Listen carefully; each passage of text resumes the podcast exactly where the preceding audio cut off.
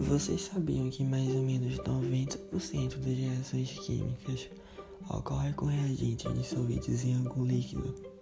Muitas coisas que compramos, como por exemplo aquele pré-shampoo que a blogueirinha indicou no Insta, ou até mesmo aquela água com açúcar para acalmar os nervos nessa quarentena.